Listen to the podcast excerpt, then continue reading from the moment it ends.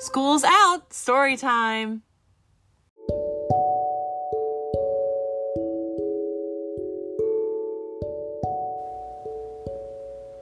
Hi, welcome to this week's episode of School's Out Story Time, featuring part two of The Twisted Tree and the original song The Mirror, written by Naomi Rosemack and Judy Arthur, sung by Jessica Wright Ogden. Voice talent in The Twisted Tree is Hayden Palmer and Michael Mello. We hope you enjoy!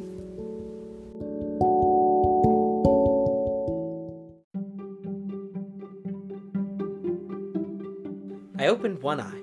My head was throbbing and the light was blinding. I went to rub my head but found that, oddly, my hand didn't seem to be able to move. I tried my other hand. Same thing. My hands were tied behind my back. I heard a groan to my right and rolled my head to see who it was. Torgy was laying next to me. We were both trussed and tied like little sausages. There were green vines wrapped all around us. Torgy groaned again. Psst! Torgy! I whispered, but Torgy just muttered, "My head hurts, Mom. No work today," and rolled over, away from me. I tried again, a little louder. "Torgy, I need you. Listen to me." Still no response. "Torgy!" I said as loudly as I could.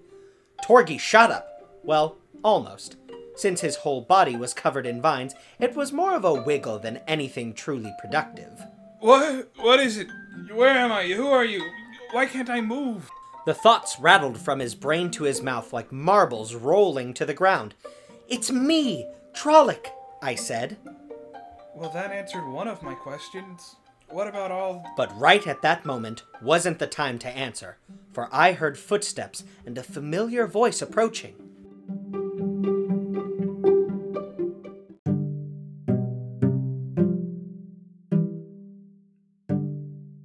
"Listen, I told him just to go to Route sixty-six. I I thought he'd actually listen to me. I put the fear of tree in him, or so I thought. But then I found out that he'd, he'd met up with Torgy and what I thought I should make sure he wasn't spreading that, that story." There was a murmur of a lower voice, and then my mother continued. "Oh, I don't know what to do. Oh, they're sweet boys. Trolloc is kind and smart. You'd be so proud of him. Really, you would. But he's just so inquisitive. And he was right, shaken up when he saw that..." The murmuring voice cut her off again. I heard her respond. "Even here?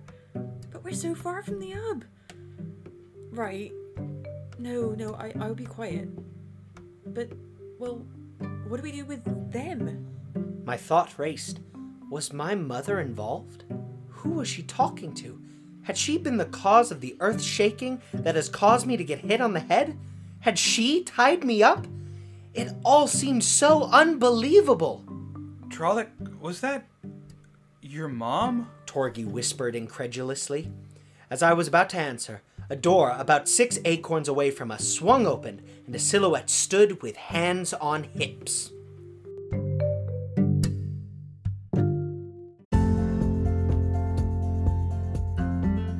"Well, I tried to keep you out of trouble.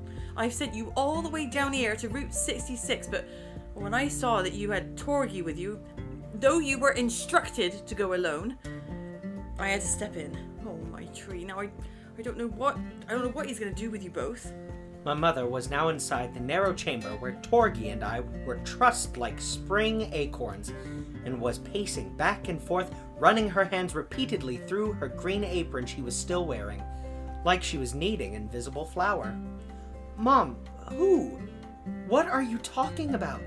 Who was that you were talking to? Did you, did you tie me up and throw me in here?"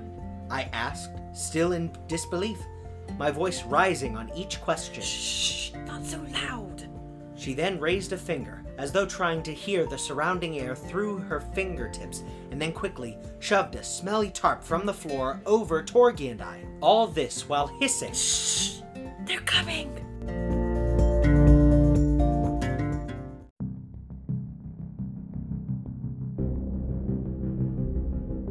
I heard it then, the steps approaching, clicking against the wooden vined floor, then a voice.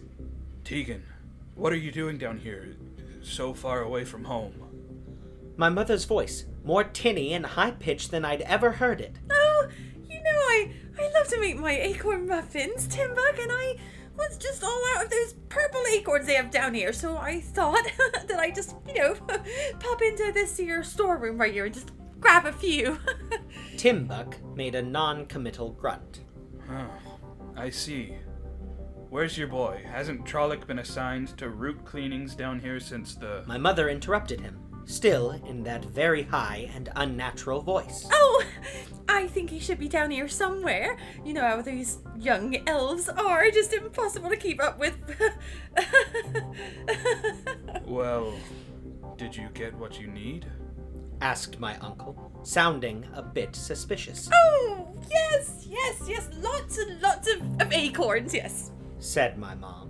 Where are they? Asked Timbuk in the same smooth but unyielding voice. There was an awkward and extended silence. Apparently, my mother hadn't thought her lie through quite far enough.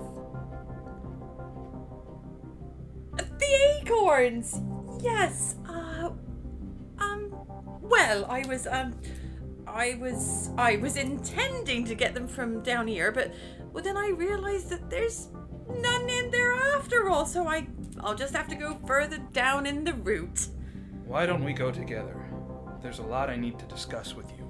As Timbuk said this, I heard other shuffling steps and felt a strange surge of fright bubble up into my throat. Was he taking my mom prisoner? What was going on? This way, Tegan. If you cooperate, it shouldn't be too long. I don't need them to grab me. Take your hands off me, said my mother in much more of her usual tone. I'll come with you. Then she said more loudly, but I need to meet Trolloc back at our house for his tea. There was more grunting from the male elves, and then the footsteps shuffled away into the distance.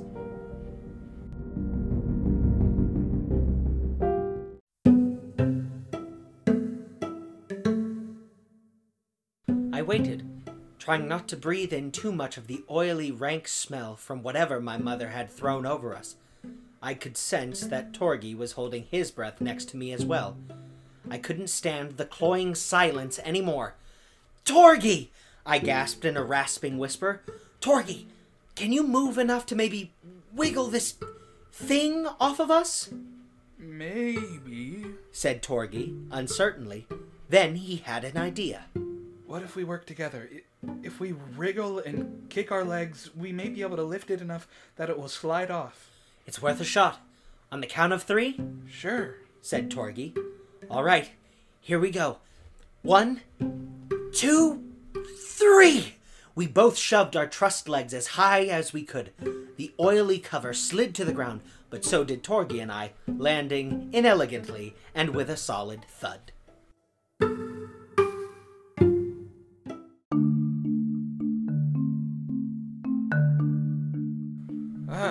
Now what? Said Torgi.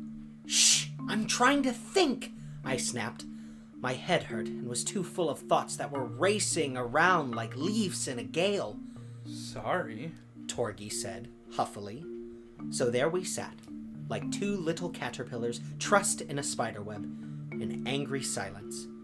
Suddenly, I felt something sharp jabbing into my side by my left arm. Torgi, can you see what this is? I asked, seeing a possible opportunity. I'm sorry, I thought you needed me to let you think, replied my friend, quite self-righteously, I might add. I'm sorry, I shouldn't have snapped at you. I was rolling my eyes, but hoped he couldn't hear that in my tone. But listen, this could be a way to cut the vines. Fine, what could? Torgi said, still unenthusiastically. I don't know. I need you to look. Shh, don't yell, Torgi said, still grumpily, but I could see him maneuvering his body so he could get a better view of the object. Huh, he said. Then silence. Well? I asked, trying to keep my patience. Well, what? Ugh, Now Torgy really was just trying my patience. Well? What is it? I scream whispered at the end of my branch with his purposeful denseness. Oh, well, it looks like a bit of broken acorn. It's pretty sharp, Torgy said self-importantly. If you rubbed your arm against it, I would think it could cut the vine. That's what I was thinking, I cried triumphantly. My good humor immediately restored, as I now had a renewed purpose. I set to scraping my arm against the sharp and jagged tree nut, trying not to rip my skin as well, but only partially succeeding.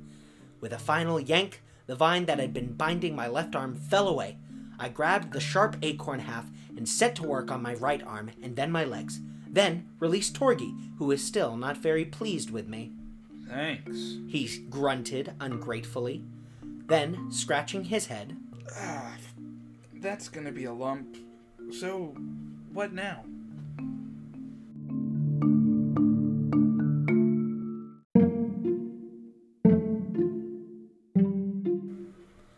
I realized I didn't really know.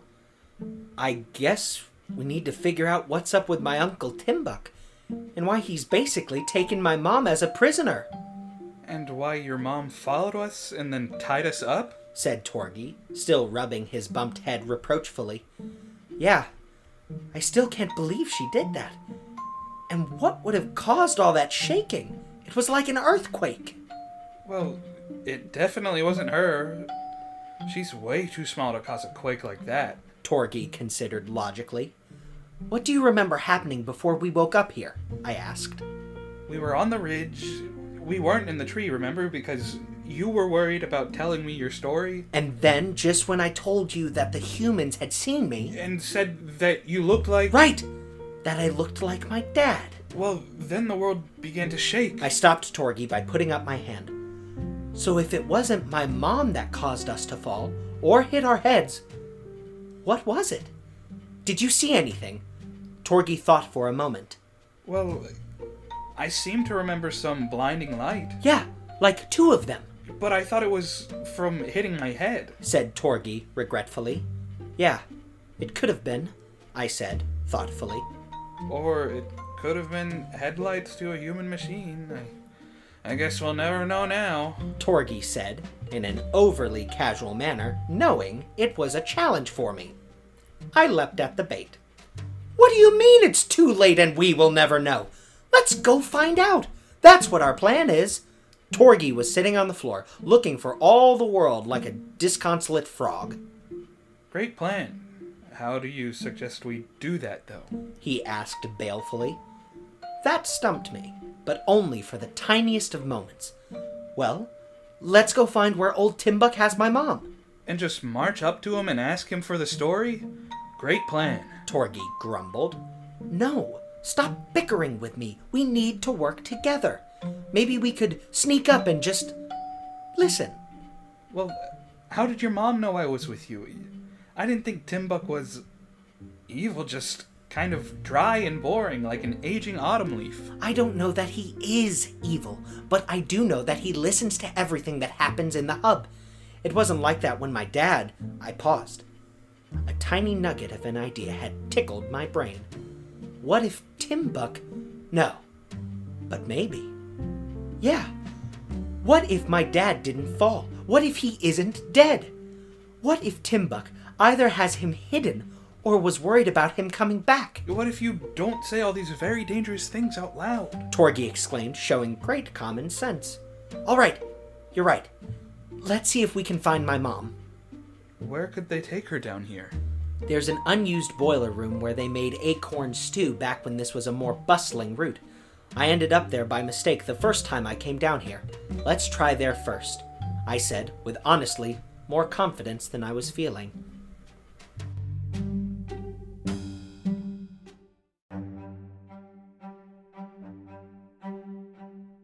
We eased up onto our feet. I felt as though I had been kicked by goblin boots for days on end. Oof. I don't think there's a single part of me that isn't bruised or sore, I groaned. Same, said Torgy in a pained voice. I put my ear to the door and listened. It was eerily still. No footsteps to be heard in any direction. Trollic, whispered Torgy right behind me. I jumped a little bit. What? Isn't it creepy how quiet it is out there? Like, there could genuinely be no one around. Or they could all be just outside that door, laying in wait for us, I completed his thought. We'd both had the same prickling of the hair on our necks as we thought about it. My hand hesitated on the doorknob. Just one turn, and we'd be out of this confined, smelly prison. But what lay beyond? Come on, then. We can't stay in here forever, hissed Torgy. I squinted my eyes, felt my stomach knot itself into a bow, and turned the doorknob.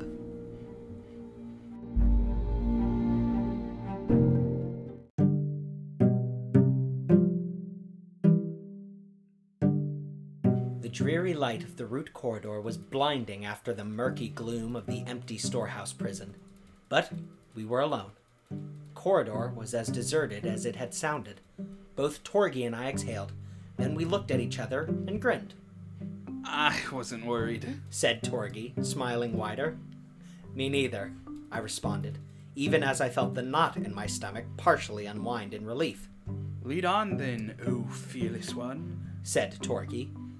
Okay, but remember that we are authorized to be down here. Or at least I am. So just act normal. Don't look sneaky. We headed to the right and around a winding corridor hallway.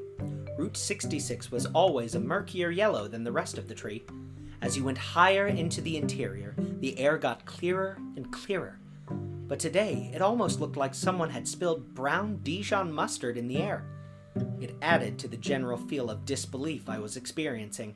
We passed a couple of shuffling workmen.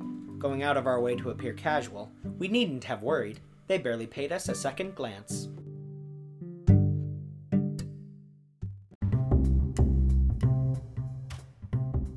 We continued on in companionable silence for a good five minutes, working our way further and further into the interior of the route.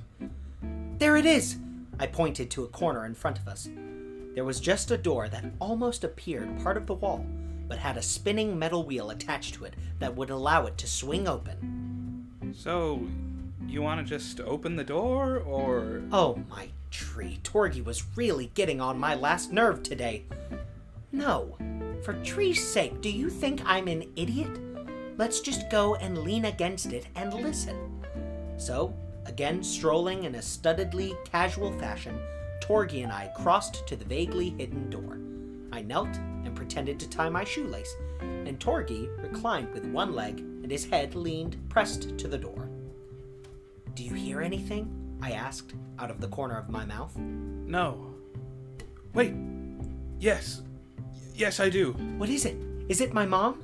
I forgot all pretense of nonchalance and leapt to my feet, almost leaping next to my friend, who glowered at me and moved over, making it his turn to fiddle with his pointed shoes.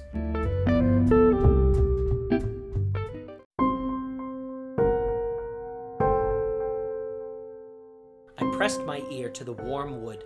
I heard voices, but they sounded as though they were coming from deep within the wall, and far from us. Why are you lying to me, Tegan? I'm your brother-in-law. You've known me all your life, rumbled Timbuk's smoothly accusatory baritone. I would... I would never lie. Not intentionally. Timbuk, it's me. You know me. I, I don't know where he is. I swear. You swear on the oak itself? I do. Then there was silence. A long, excruciating silence.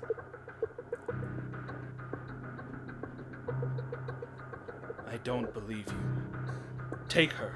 The last words were muffled by a series of scuffles and yells from my mother. I swung around to Torgy. We have to get in there. They're hurting her. They're taking her somewhere. I was thinking you'd want to get a closer look, said my friend, this time actually being helpful. Do you think that could get us in a back way or something? I looked to where he was pointing. There was about fifteen tree limbs to our left, a small brown door. It was only about as high as three tree limbs. It looks like a service chute, said Torgy. Worth a shot, I said. Here, let's check it out. I'll keep watch, and you can go first. We crossed to the door and eased it open. I felt the knot in my stomach retying itself as I scanned around me.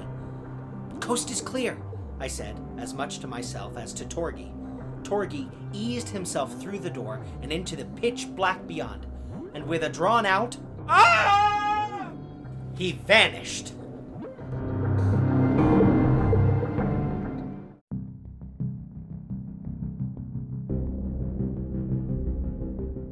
I stuck my head in through the opening and felt empty air. It was a straight drop. Oh no! What had I done sending my best friend to his doom? I eased my shoulders through the door and tried reaching my arms. Once I was nigh on bent in half. My hands hit smooth root several twigs below. Maybe Torgi has slid down there. I had to find out. I eased my body further in. Suddenly, two rough hands grabbed me at my waist and yanked me back through the doorway and onto the corridor, saying, "Oh no you don't, young man." As I landed with a plop on the ground, I looked up at the tall elf who had pulled me away from the darkened corridor and the rescue of my missing friend. "Well, Trolloc, and what do you have to say for yourself now?" The answer was not a lot. I was speechless, for there, standing over me, was my father. To be continued.